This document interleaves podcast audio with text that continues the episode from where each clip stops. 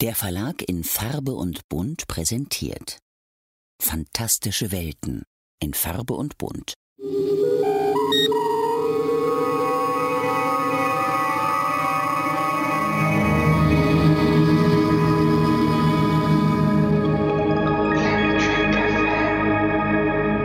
Guten Tag. This is Terry Farrell coming from Santa Monica, California to wish you all a fantastic second season rewatch on Planet Trek FM.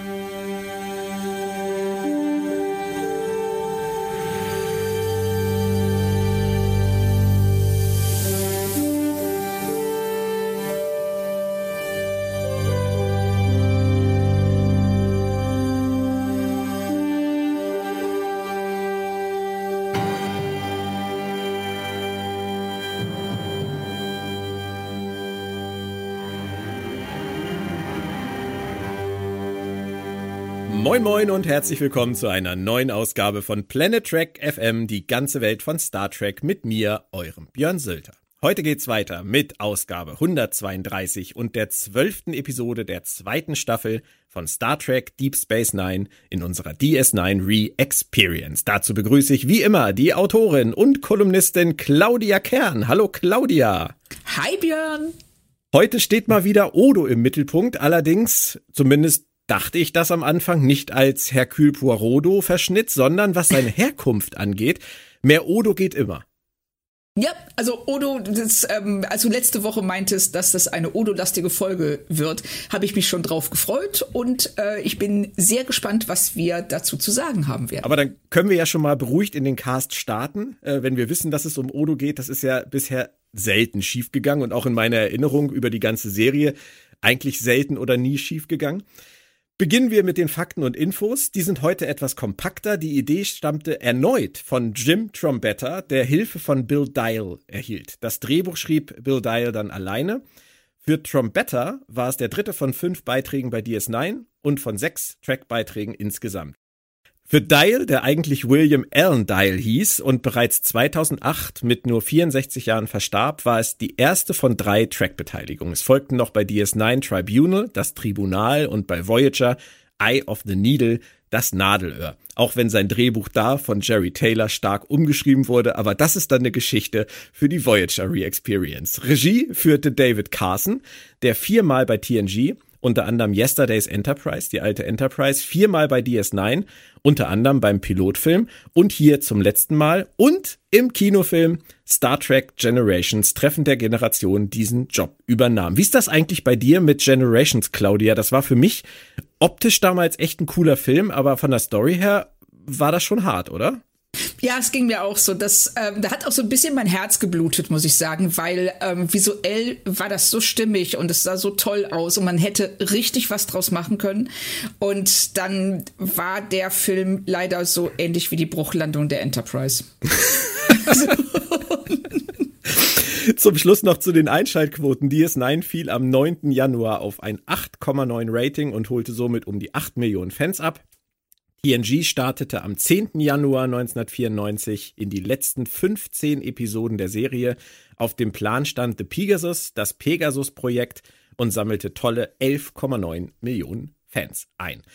Zum Inhalt der Folge noch, der Wissenschaftler Dr. Mora Pohl kommt nach DS9, um Odo wieder zu treffen. Mora war derjenige, der Odo im Auftrag der Cardassianer erforscht hatte. Er meint, auf einem Planeten im Gamma-Quadranten DNA-Material gefunden zu haben, das dem Odos ähnelt und möchte daher ein Shuttle, um mit Odo dorthin zu reisen. Bist du bereit für den Teaser? Aber sowas von. Dann fange ich mal gleich richtig heftig an, denn wir erfahren hier, wer das Zeitalter der modularen Holosuite-Industrie eingeleitet hat. Na Claudia, wer war's? Das war selbstverständlich der Ferengi Plek. Natürlich, Plague. Wer auch sonst. Wer auch sonst. Der jetzt aber offensichtlich leider tot ist. Und wir erfahren, finde ich, wieder geile Sachen über die Ferengi. Teile der Verstorbenen werden als Andenken oder Trophäe verkauft. Nice or not? Also ich finde, es, es passt wirklich perfekt zu den Ferengis. Dass sie ähm, selbst so aus dem, nicht nur aus dem Sterben an sich Kapital schlagen, ich sag mal im Sinne von einem Beerdigungsinstitut oder sowas, sondern dass sie dann noch überlegen, wie können wir noch einen draufsetzen? Dann sagen, hey, wir zerstückeln einfach die Leiche und verticken die, ist doch großartig.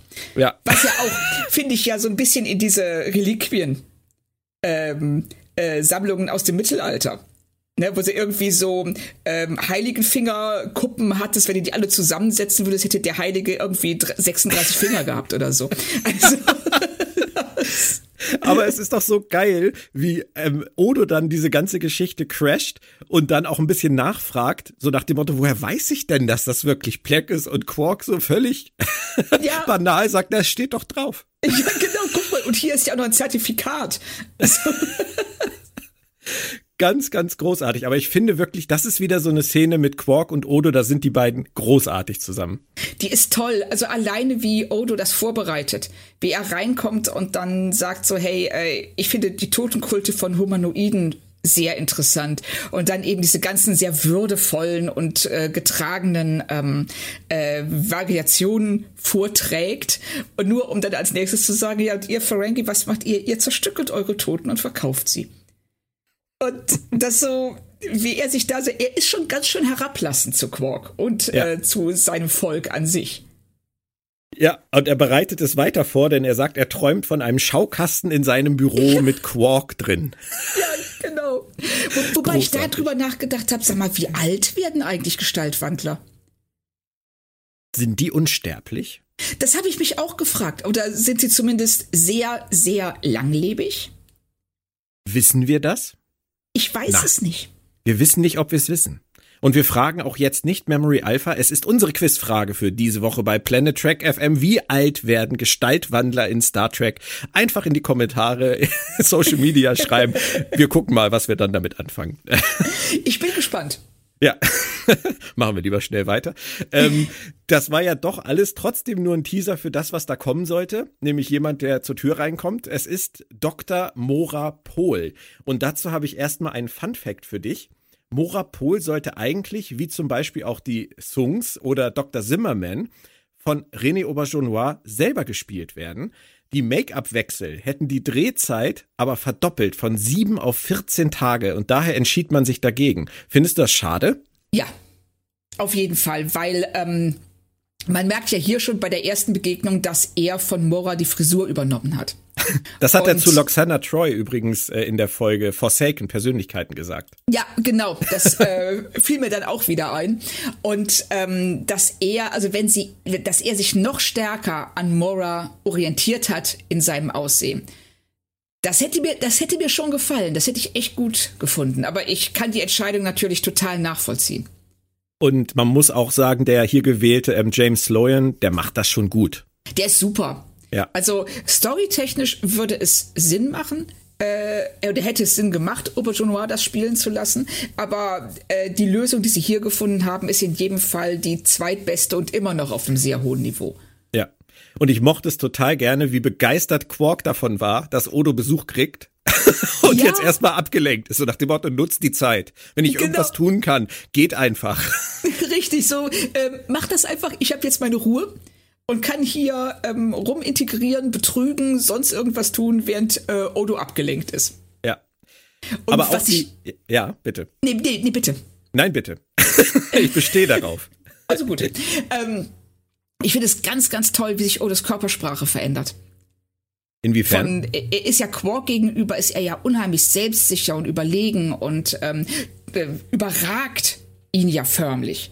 Und das ist auch äh, von Carsten sehr, sehr schön inszeniert, wenn er, wenn, wenn er dann Odo von schräg unten aufnimmt, um diese Größe nochmal zu betonen.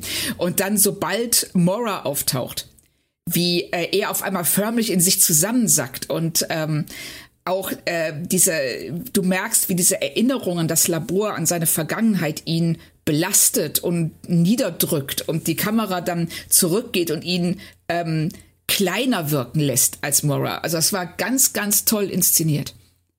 Und da, da sprichst du tatsächlich auch schon was an, was ich bei dieser Folge ganz, ganz wichtig finde, nämlich, dass sie hier es schaffen, mit einer Folge, die gar nicht sich zu 100 Prozent auf Mora und Odo konzentriert, weil es auch noch eine Nebenhandlung gibt und weil auch noch ein bisschen was anderes passiert, es trotzdem schaffen, diesen, diese Beziehung zwischen den beiden, die vergangene Beziehung und die aktuelle Beziehung, so wunderbar für uns klar zu machen und vor uns, vor unserem geistigen Auge ähm, auferstehen zu lassen, auch was da alles in der Vergangenheit passiert ist, mit ganz wenig, mit wenig Szenen, mit wenig Worten, mit aber ganz, ganz toll gespielten Szenen. Ja. Und das fängt hier an, das fängt genau hier an. Absolut. Und du merkst auch hier schon ähm, in diesem Zusammenspiel von Mora und Odo, wie komplex diese Beziehung ist und wie schwierig. Und dass sie sich nicht reduzieren lässt auf, ähm, ja, das ist ein Wissenschaftler, der ähm, sein Testobjekt gequält hat, sondern das ist viel, viel komplexer. Und das reißen sie hier schon an und das finde ich auch, dass sie das in dieser Folge ganz, ganz toll und sehr minimalistisch rausarbeiten. Ja, genau. Und Odo benimmt sich auch ehrlicherweise bisher zumindest in der Serie niemandem gegenüber so wie Mora. Ja. Das ist ein riesen Kontrast. Das war für mich halt einfach so dieses Gefühl, der hat jetzt hier jemanden aus seiner Familie, auch wenn das für ihn natürlich schwierig alles ist und komplex ist, aber trotzdem steht ihm dieser Dr. Morapol wahnsinnig nahe. Und das ja. finde ich spürt man schon in dieser ersten Unterhaltung auf der Promenade. Richtig. Und das haben sie natürlich auch ganz toll in Kontrast gesetzt zu seiner Unterhaltung mit Quark vorher. Dass wir diese zwei Seiten von Odo sehen, die wir, diese zweite Seite, wie du schon sagst, diese familiäre, äh, dieses, diese Beziehung, die er zu Mora hat, so haben wir ihn vorher noch nicht gesehen. Wirklich gut. Und wir sind erst im Teaser.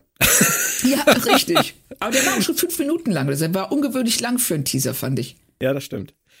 Und auch noch mal kurz erwähnt, weil ich das so schön finde, dass sie hier wirklich mal eine absolute Charakterepisode ansetzen mit einem persönlichen Dilemma, aber wirklich auch so im Bereich Mikrokosmos. Da muss jetzt ja. gar nichts Großes mehr rein. Ich meine, es passiert ja am Ende noch was, aber das ist ja auch eine ganz persönliche Geschichte und die wird auch meiner Meinung nach nicht groß aufgeblasen, nicht übermäßig groß, sondern die, die läuft nur so mit. Die ist wichtig, aber ähm, wird nicht ausgereizt. Und ähm, das mag ich immer total gerne. Das ja. ist so dieses DS9-Ding, was sich über die Jahre entwickelt hat, was mir dann immer wahnsinnig gut gefallen hat. Geht mir ganz genauso, also dass sie dann ähm, ja den Mikro- und den Makrokosmos irgendwie zusammenbringen, wie auch hier diese Reise in den Gamma-Quadranten und eben die Reise in Odos Vergangenheit. Mhm. Ja.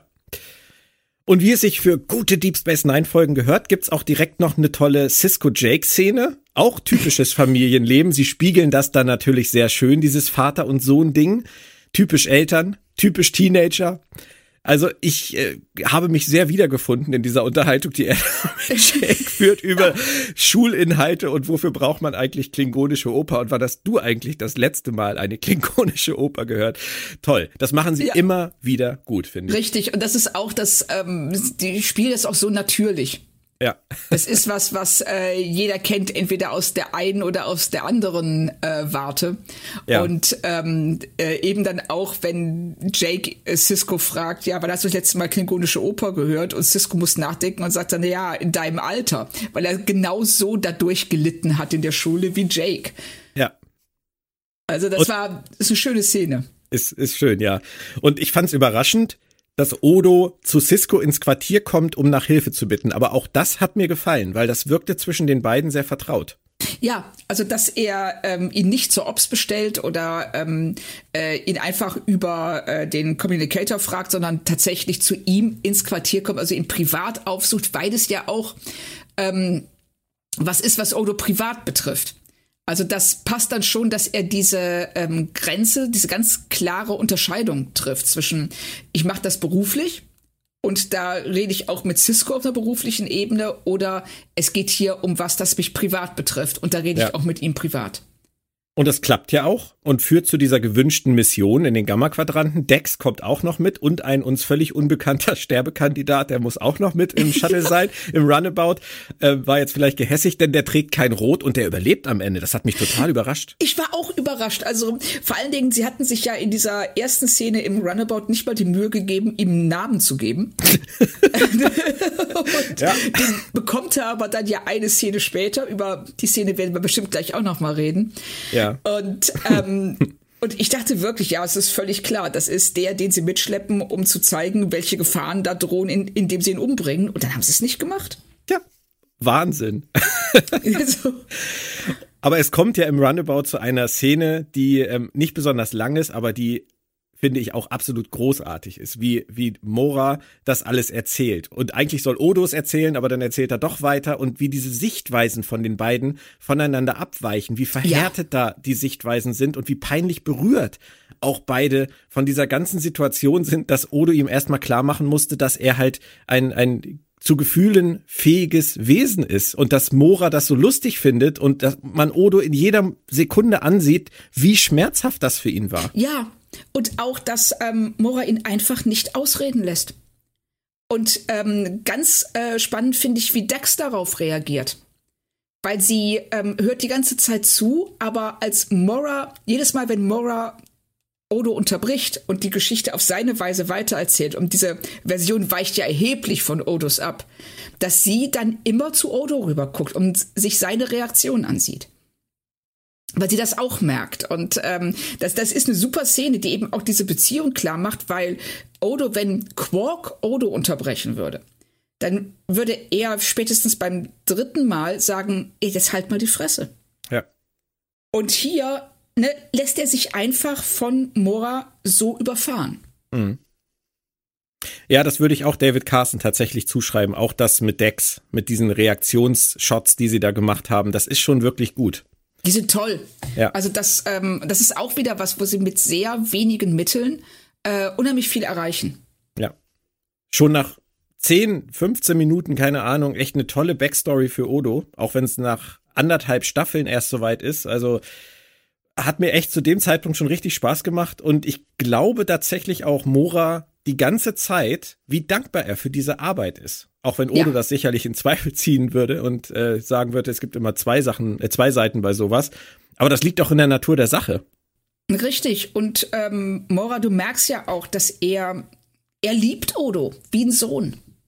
Ja. Und hat aber auf der anderen Seite ist er auch ein Testobjekt für ihn. Also das ist eine ganz schwierige Beziehung. Und ähm, sie ringen beide damit, also Odo sicherlich noch mehr als Mora, der ja dann später auch versuchen wird, ihn sehr heftig zu manipulieren. Aber dieses, ähm, ja, diese Beziehung, dieser Vater-Sohn, Wissenschaftler-Testobjekt, das ist ganz schwierig. Also auch, dass Mora in jedem Fall nicht begreift, glaube ich, wie groß dieses Machtgefälle zwischen ihm und Odo war dass Odo eben nie die Möglichkeit hatte, ähm, sich gegen ihn durchzusetzen, sondern Mora war immer in irgendeiner Weise ihm überlegen.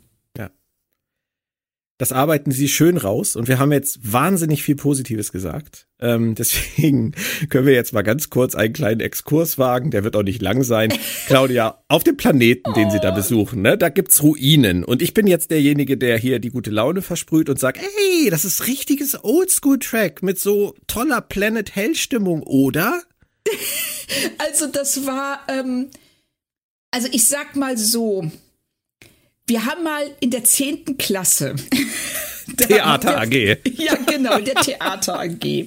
Da haben wir ein Stück aufgeführt. Und ähm, da, ich würde mal behaupten, das war so ungefähr auf dem Niveau.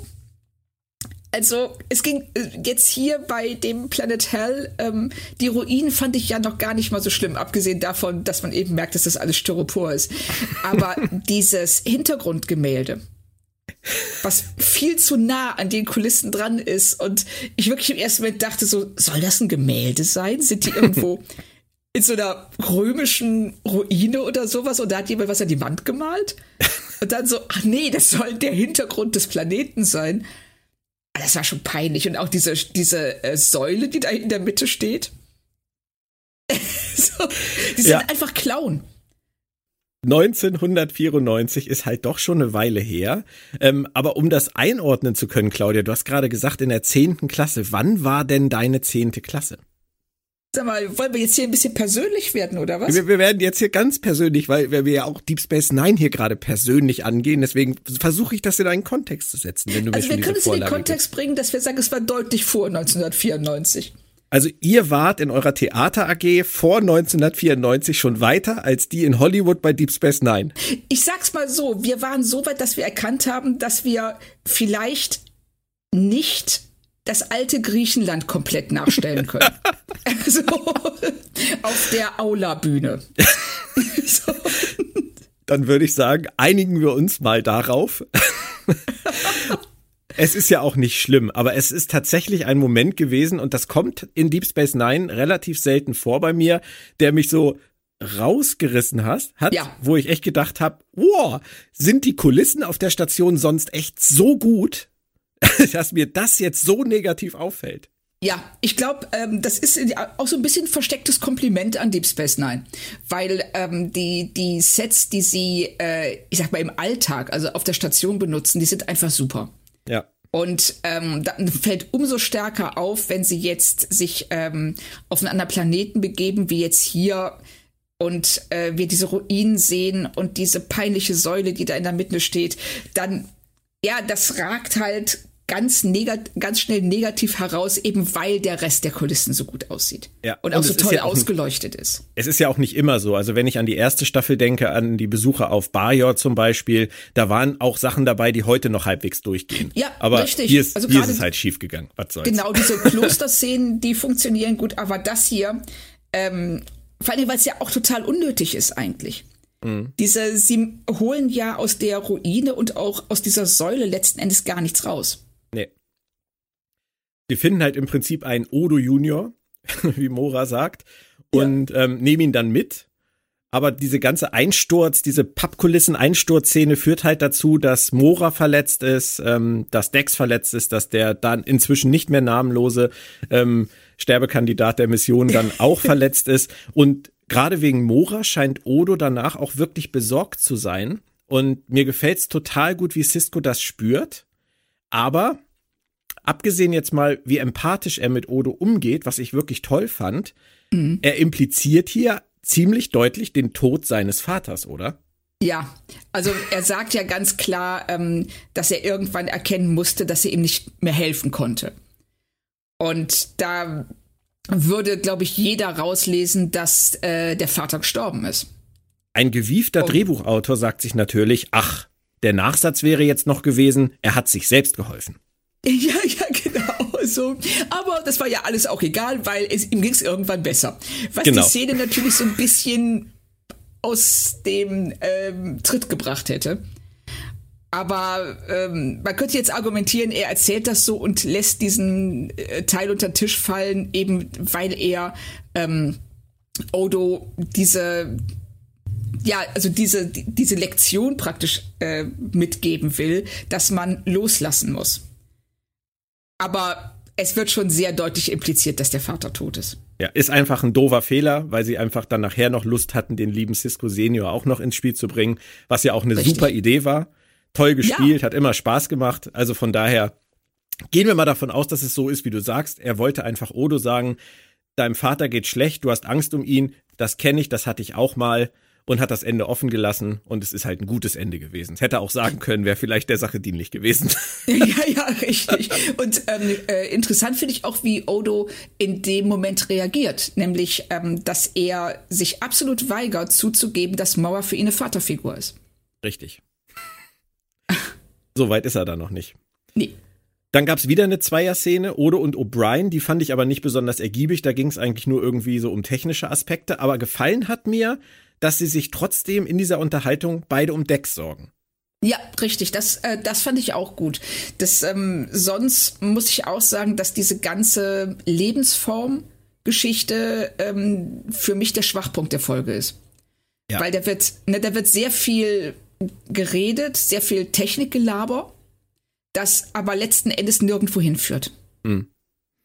Und das, das war stimmt. ein bisschen schade, weil es ähm, von Mora und Odo ablenkt.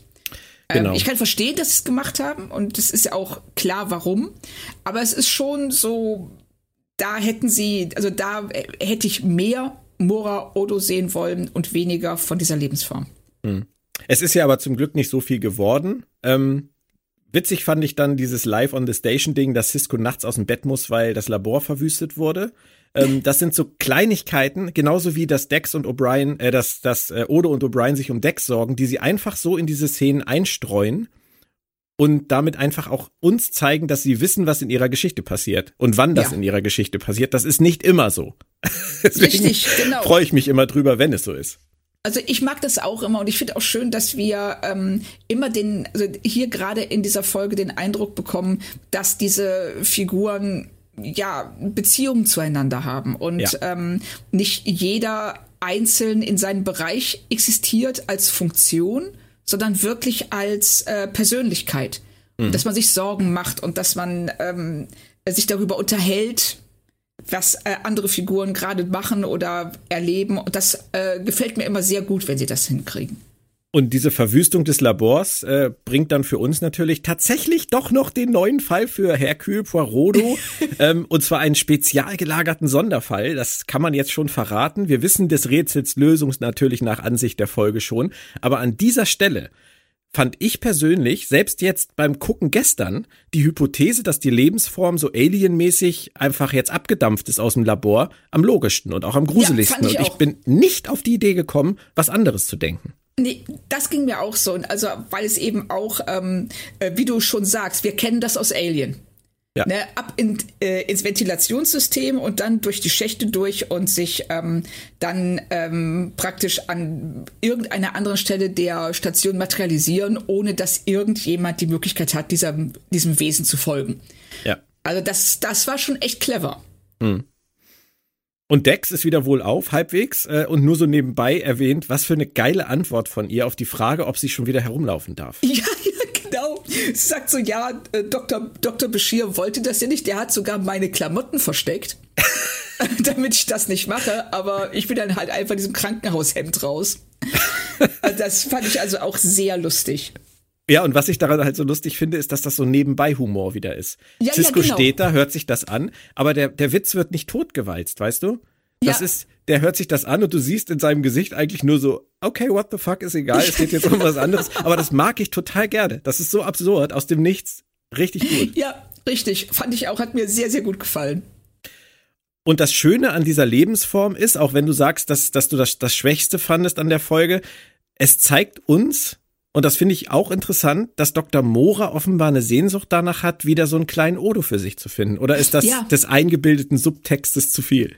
Nee, also da bin ich ganz bei dir, weil er weiß ja, dass er, ähm, äh, dass er die Uhr nicht zurückdrehen kann. Also Odo wird nie wieder so sein wie zu Beginn ihrer Beziehung. Der ist ähm, gewachsen, der ist, äh, der steht auf eigenen Beinen und dieses Wesen, was auch immer es ist, bei dem ist das nicht so. Und ähm, ich fand es auch sehr interessant, wie sie darüber diskutieren, wie man überhaupt Intelligenz erkennt. Und Mora dann sagt, ich weiß mehr über Gestaltwandler als jeder andere und Odo steht da neben ihm so vor wegen Hallo und sagt ja dann auch direkt außer mir. Und das passt Mora gar nicht, weil mhm. er will, er steht immer noch, in seinem Kopf steht er immer noch über Odo und äh, entdeckt nicht nur mit ihm gemeinsam, wer Odo eigentlich ist, sondern führt ihn dahin. Ja. Und das ist echt spannend. Und ähm, da, und da setzen sie dieses, ähm, äh, diese fremde Lebensform eben auch zielführend in der Folge ein und nicht nur zur Ablenkung. Genau. Und an dem Punkt sind wir jetzt. Jetzt kippt es nämlich in die Richtung, ja. die du wahrgenommen hast. Jetzt kommt diese Suche nach der Lebensform. Und das ist dann eindeutig der Versuch von Alien bei Star Trek. Ja, das war wirklich schwach. Also ähm, klar, es macht Sinn. Wir sind hier ähm, 1994. Alien ist sehr, sehr präsent in der ähm, Genrewahrnehmung und da so eine Alien-Sequenz einzubauen macht schon Sinn, aber ähm, dadurch, dass dieses, dass wir diese Lebensform vorher kein bisschen als Bedrohung wahrgenommen haben, mhm. ähm, ist es jetzt auch ganz schwer, sie so darzustellen. Also wir haben da einen O'Brien, der durch die Schächte kriecht und sagt, sagt das bitte meiner Frau nicht. Und du denkst so, hör mal, du hast schon viel krassere Sachen gemacht. Ja, wobei ich das auch mag. Also sie setzen O'Brien hier zum zweiten Mal in der Folge total generisch ein, aber ja. geben ihm auch zum zweiten Mal die Möglichkeit, nebenbei zumindest ähm, einen Satz zu sagen, der witzig ist und der zeigt, dass diese Leute leben. Ja, richtig. Also das, ähm, wie sie es dann machen, wie sie es umsetzen, ist okay. Aber dass sie hier diese fünf Minuten an ja. was verschwenden, was eigentlich unnötig ist. Mhm. Ja, das sind jetzt einige Szenen hintereinander, die, die so sind. Das ging ja, relativ genau. schnell vorbei zum Glück, aber ähm, es war auf jeden Fall so. Er findet dann ja auch diesen Schleim. Da habe ich direkt an Ghostbusters 2 gedacht. Ein Fluss aus Schleim unter der ganzen Stadt. Aber das war ja dann auch wieder nicht so wichtig. Und dann kommt diese Szene mit Begier und Dex, die oh. eigentlich nur eine Techno-Babble-Szene ist. Ja. Und dann mit diesem Ende, wo ich echt dachte, ey, wow, wenn, wenn Dex sagt, also wir wollen einen Raktagino trinken, Julian, was ja schon für ihre Verhältnisse wirklich der, der Ölzweig ist. Sie, sie rollt ihm den roten Teppich aus und sagt, ich gehe mit dir ein Raktagino trinken. Das war bisher vielleicht undenkbar, dass wir so ein kleines Date haben. Ja. Und der kennt nur Vollgas und fragt, genau. dein Replikator oder meiner? Ja, und man sieht auch, wie Dex wirklich die Gesichtszüge entgleisen. Ja, das ist so ein richtiger Jaul-Moment. Wirklich. Ja, das ist völlig, und, aber getoppt wird das ja noch durch Beschirs Monolog. Ja, aber davor kommt noch was, was das für mich auch noch toppt. Also Dex reagiert ja total souverän. Ja. Aber Begier, der lehnt das dann einfach ab. Ja, also sie sagt, wir können ja auf die Promenade gehen und er sagt, nee, dann nicht. Ja, genau. So, ja, gedacht so, was ist los mit dir? Ja, so kriegst du keine das, Frau. Also. Nein, und das so, ne, also vor allen Dingen, warum er das ablehnt. Also er, er ne, wir, wir haben ja bisher immer den Eindruck gehabt, er sehnt sich nach jeder Minute, die er mit Dex verbringen kann.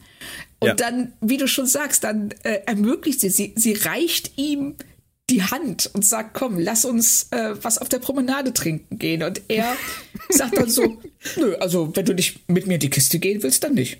Genau, das sagt er im Prinzip. Ich wollte ja. das nicht so deutlich sagen, aber das ist das, was, was dabei rumkommt bei der Szene. Ja. Und das wird Dex auch merken.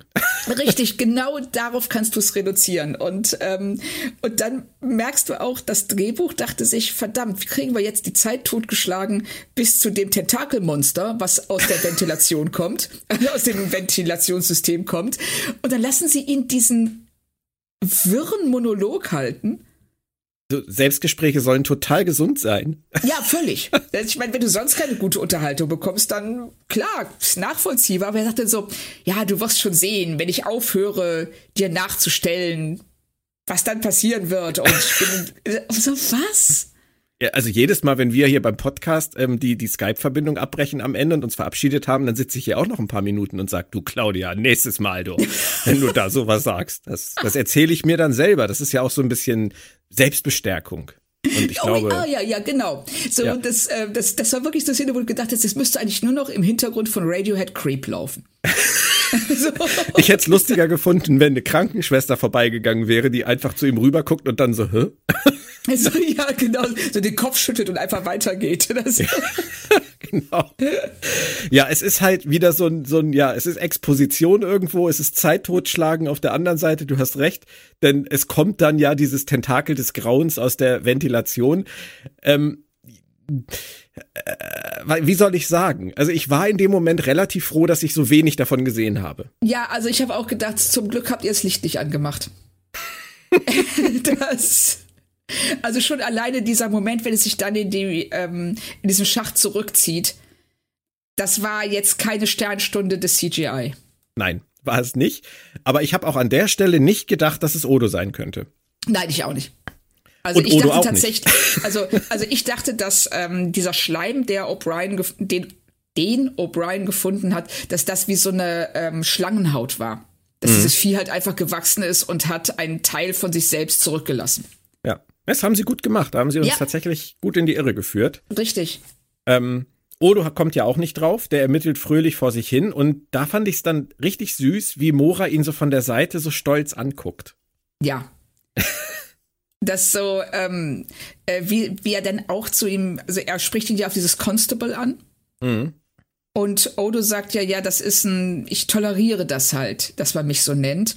Und Mora erklärt ihm ja dann, warum das falsch ist, was er gerade gesagt hat.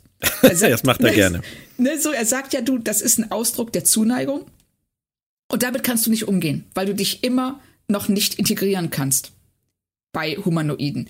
Was ähm, äh, eigentlich relativ fies ist, wenn man sieht, wie weit Odo gekommen ist. Und ähm, ne, Mora hat da auch so eine sehr zwiespältige Reaktion drauf. Auf der einen Seite ist er stolz, dass Odo äh, in der Lage ist, ähm, sich zu behaupten in so einem in so einer humanoiden Umgebung.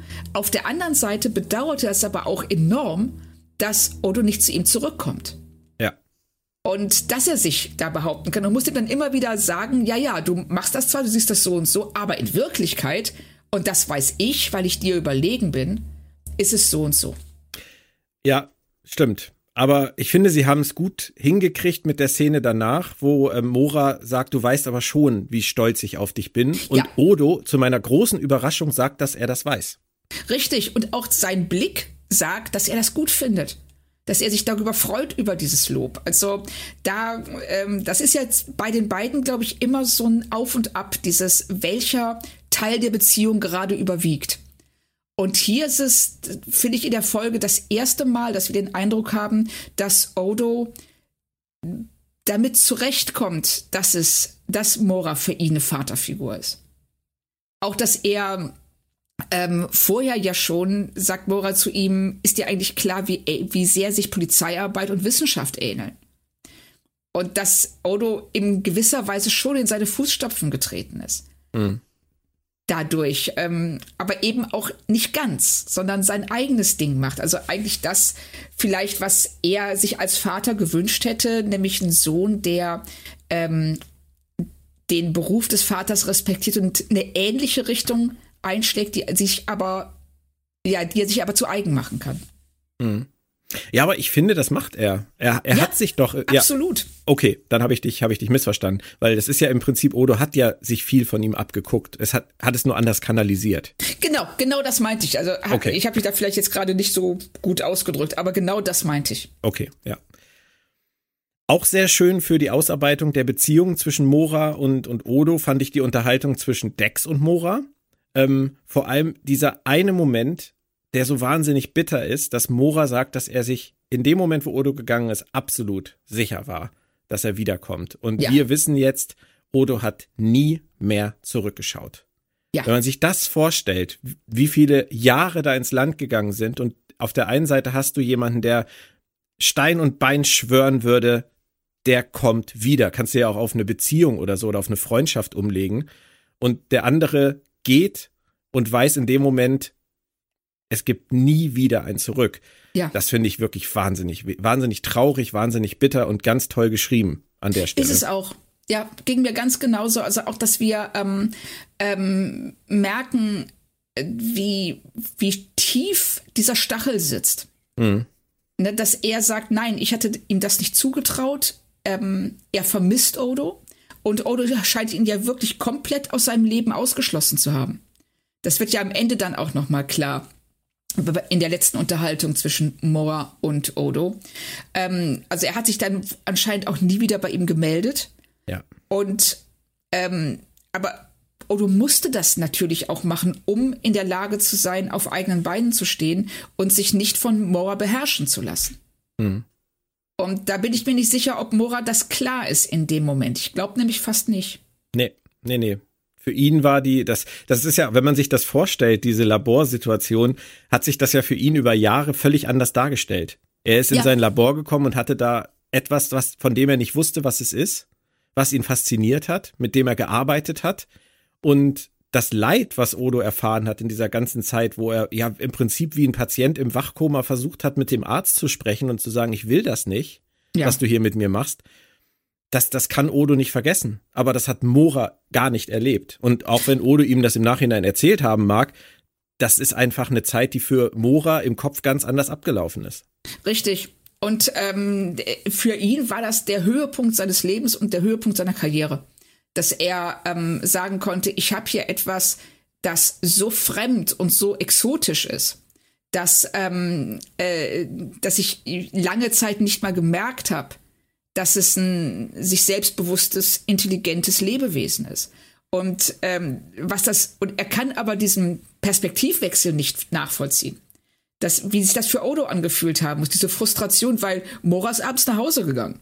Der hat, äh, ist mit, was weiß ich, mit seiner Frau ins Kino gegangen und äh, hatte ein Leben und Odo hatte nur das Labor. Ja. Spannend. Das, das machen sie wirklich sehr spannend. Ähm, dann kommt eine Szene, die hat mich zuerst verblüfft, weil ich dachte, es würde sich viel länger ziehen. Mora realisiert, dass Odo derjenige ist, der diese Angriffe ausführt und sagt es ihm auch auf den Kopf zu, dass ja. er es war. Also der Ermittler ist hier der Täter, das ist ein altes Cop-Serien-Klischee, das ist ganz klar, aber das ist auch irrelevant, denke ich. Und dann kommt aber diese Fortsetzung der Szene und vielleicht kannst du mir das erklären, weil es gibt, finde ich, mehrere Arten, wie man das interpretieren kann es, das, das schaukelt sich ja wahnsinnig auf. Und Odo fängt so an zu schwitzen und man fragt sich die ganze Zeit, warum eigentlich? Ja. Warum reagiert der so über? Und Odo sagt, es könnte doch am Gas liegen. Und Mora sagt, nein, es liegt an dir, es liegt an dir. Und man könnte auf die Idee kommen, er will ihn einfach nur zurück in sein Labor kriegen. Aber ist es das wirklich? Ich habe mich das wirklich gefragt. Will er, will Mora vielleicht, dass Odo zusammenbricht, damit er seine seine Theorie bestätigen kann? Ja, also das war mein Verdacht, also dass ähm, ähm, also er verunsichert Odo ja enorm. Also wir wissen, dass ähm, Odo weiß ja bis zu diesem, zu diesem Zeitpunkt, er weiß nicht, wer er ist. Er hat äh, bestimmte Verhaltensmuster gelernt und ähm, bestimmte Dinge über sich selbst erfahren, auch äh, ganz oft mit Moras Hilfe, mhm. dass er jetzt in, de, in dem Moment, wo derselbe Mora zu ihm sagt, du weißt gar nicht, wer du bist, du weißt nicht, wozu du in der Lage bist.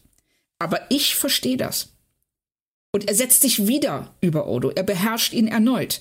Und dieser, dieser Konflikt, der zerrt derartig an Odo, dass er nicht versteht, hat er vielleicht recht, bin ich ein Ungeheuer, ohne es zu merken, bin ich doch nicht in der Lage, allein zu leben? Und brauche ich, muss ich in dieses Labor zurück, weil ich nur da sicher bin? Und, und brauche ich Mora, um zu erkennen, wer ich eigentlich bin? Und, äh, das, und das zerreißt ihn. Und ähm, ich finde, das ist auch als Szene ein bisschen zu krass. Es geht zu schnell, meiner Meinung nach. Ja. Ähm, aber vom Prinzip her ist dieses, dass du dir selbst nicht sicher bist, ähm, ja, dass du dir nicht trauen kannst. Ich, ich glaube tatsächlich, der Punkt ist noch ein anderer. Und den hatten wir ja auch schon mal anklingen lassen.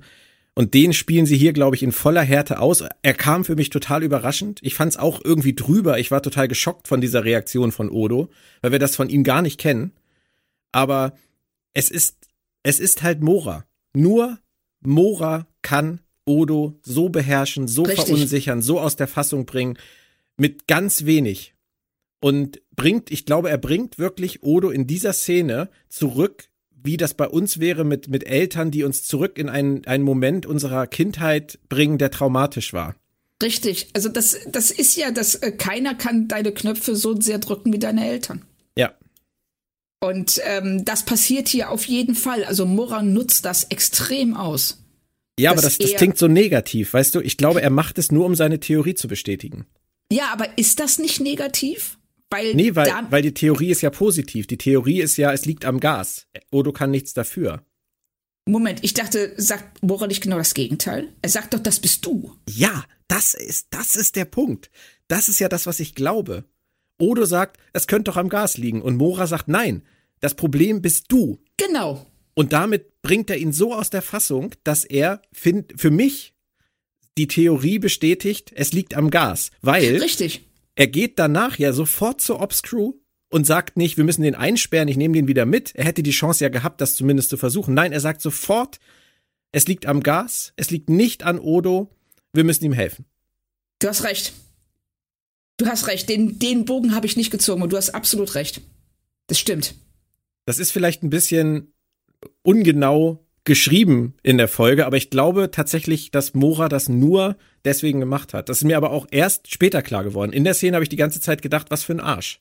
Ja, richtig. Also da, ähm, und ich, ich bin nicht weitergekommen als bis zu dem Punkt, aber du hast völlig recht, dass das die ähm, äh, Szene zwischen ihm und Cisco erklärt, dass er ja dann sofort sagt, es liegt am Gas.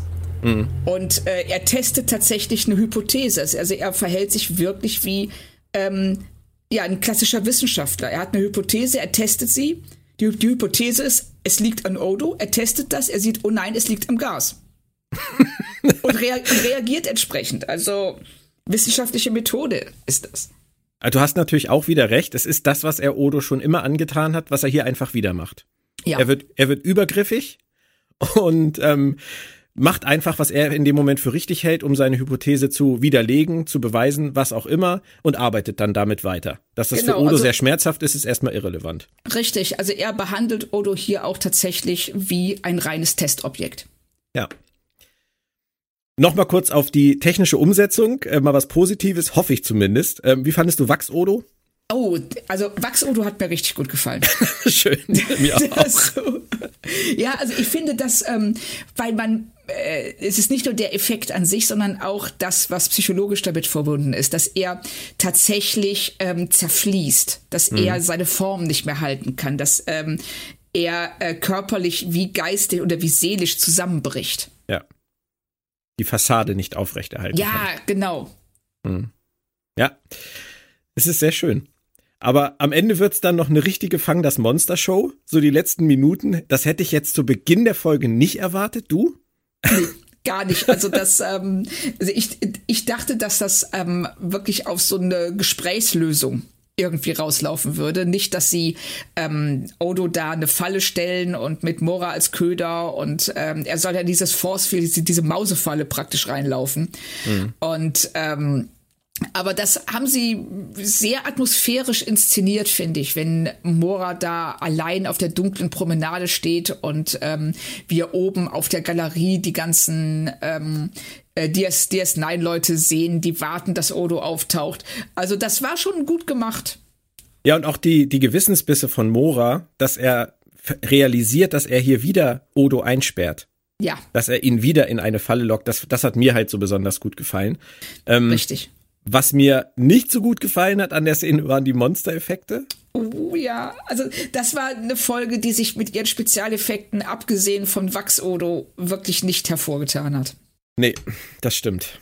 Ich fand's aber äh, auch dann. Ja, bitte sag ruhig. Nee, nee, nee, nee, sag, sag weiter bitte. Jetzt bist du dran. ich fand's aber am Ende, weil es auch so kurz war, einfach gar nicht schlimm. Ähm, sie haben die ganze Zeit so viel Mora Odo äh, gemacht im Subtext und auch in Dialogen, was uns Futter gegeben hat, dass ich das echt verschmerzen konnte. Aber vielleicht kannst du mir am Ende noch ein ganz kleines bisschen helfen mit dem Subtext bezüglich dieser Monstergeschichte. Monster im Innern, Mora Odo. Worauf genau wollten Sie jetzt mit dieser mit dieser Monster-Analogie hinaus? Also doch nicht nur darauf, dass ein Monster in uns jedem schlummert, oder doch? Nee, also das fände ich auch ein bisschen banal. Es war mehr, dass ähm, Odo hat diese ähm, diesen Frust und diese Aggression, die er gegenüber Mora empfindet, ähm, für sich selber ausgeklammert. Bis hm. zu dem Punkt hin, also er hat sie abgekapselt bis in diesem, bis in seinem Inneren eben sich dieses Ungeheuer verselbstständigt hat und dann durch das Gas nochmal, ähm, ja, durch das Gas rauskommen konnte, weil er auf der einen Seite Mora als Vater schätzt und ähm, sich ihm auch untergeordnet hat und mit ihm zusammen sich selbst erkundet hat, auf der anderen Seite aber auch eine extreme Abneigung dagegen empfindet, von Mora wie ein Testobjekt behandelt worden zu sein und wie ein Gefangener, ohne eigenen Willen, ohne, ohne Rechte.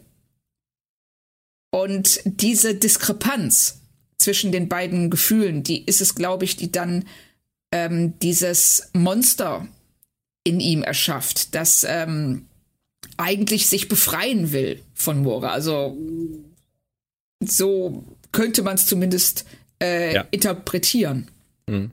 Ja, das, das macht Sinn, tatsächlich. Oder? Aber es, ja, ja, ja, es ist, es ist wahrscheinlich tatsächlich da, da steckt nicht so viel dahinter. Das war eher Mittel zum Zweck, würde ich mal sagen. Ja. Aber es war vielleicht auch nicht nötig. Das nee, das, also ich denke auch, dass sie hier, ähm, sie wollten was Visuelles haben, damit die beiden nicht nur die ganze Zeit reden.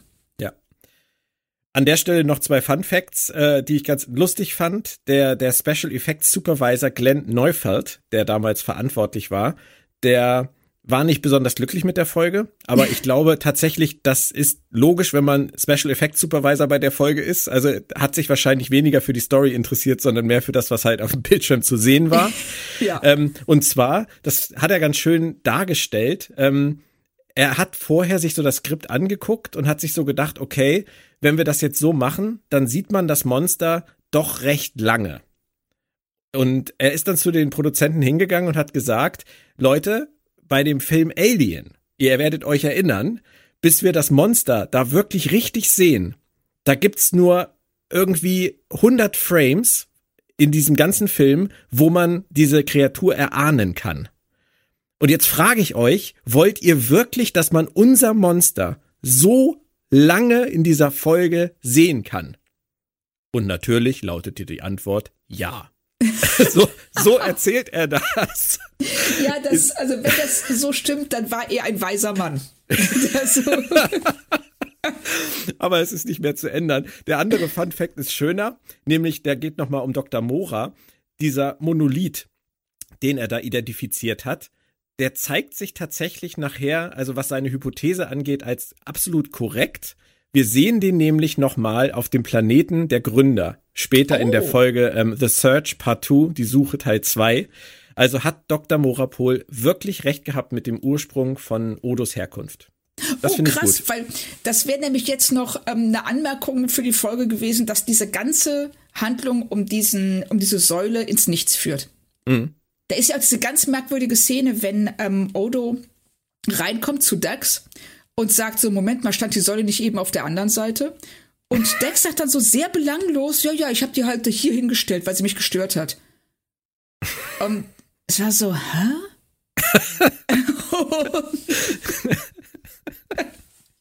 also, warum habt ihr das jetzt gesagt? Das, äh, ja, also, kann ich dir auch das, nicht erklären. Nee, oder das schien anzudeuten, dass da irgendwie mehr hintersteckt. Und ja. ähm, wir haben ja auch noch eine andere Szene, in der Dax äh, vor dieser Säule steht, da so mit den Fingern drüber streicht, dass ich schon dachte, ist sie von irgendwas besessen, was aus dieser Säule kommt. Und da hat das Gas sich auch auf sie. Hm? O'Brien macht das tatsächlich auch.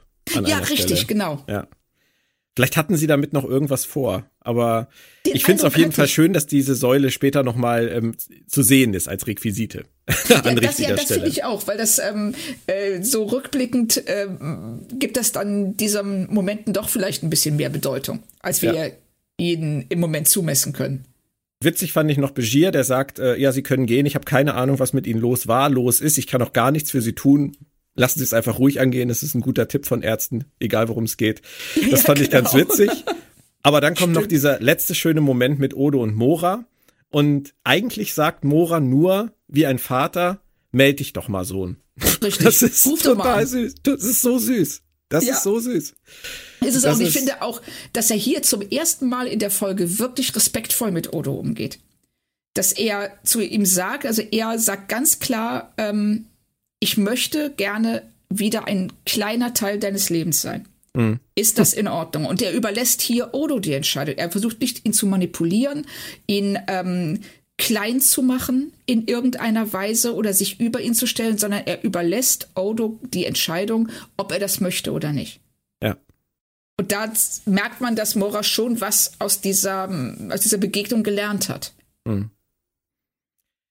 sehr schön zum Ende gebracht. Bei Orville hätte im Hintergrund bei dieser Szene angefangen, Cats in the Cradle zu laufen von Ugly Kid Joe. Es hätte sehr gut gepasst. Ich hoffe, das Lied ist von Ugly Kid Joe. Ich habe ja also meine, meine Schwierigkeiten mit der Zuordnung von Liedern zu Interpreten, wie wir in den letzten Monaten gelernt haben. Stimmt. Ansonsten bitte bissige Kommentare wieder. Äh, ich kann damit umgehen. Ähm, schön finde ich auch, dass wir Dr. Mora wiedersehen werden. Das fing dann hier in Deep Space Nine tatsächlich langsam an, dass Storylines nicht ins Nirvana liefen. Schön. Sehr gut. Also das, ähm, ich meine mich auch daran erinnern zu können, dass, dass er dann nochmal auftaucht. Dann würde ich sagen, sind wir beim Fazit angekommen.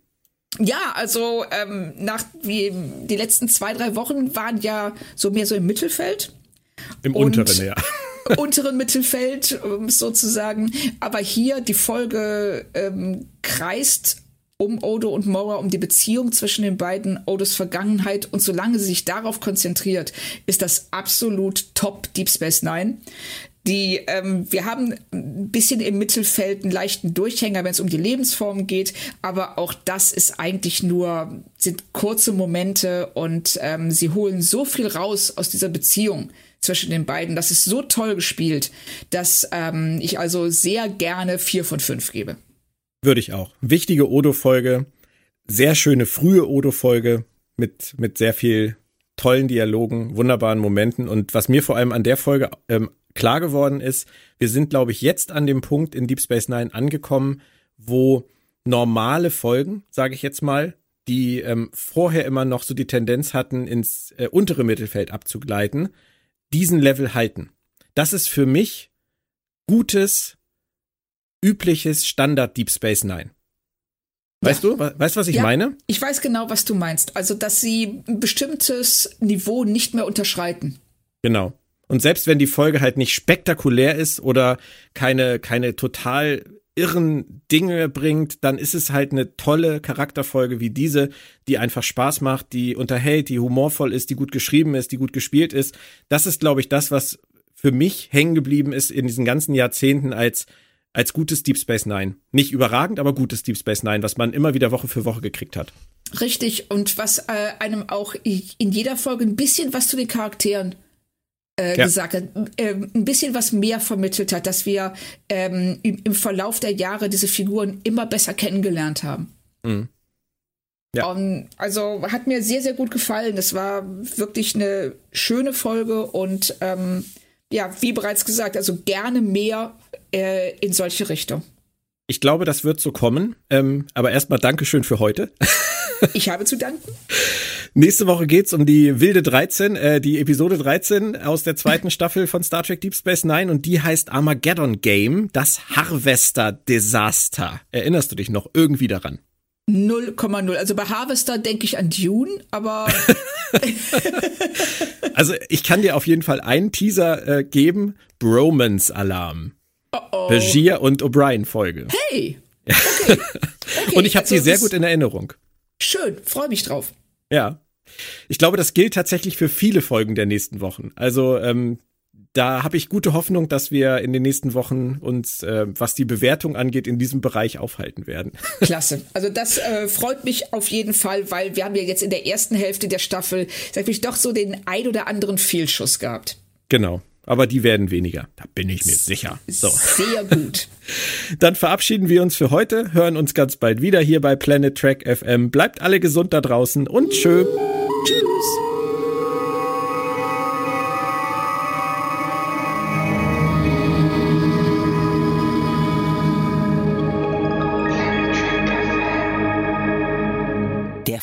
In Farbe und Bunt präsentiert Fantastische Welten in Farbe und Bunt.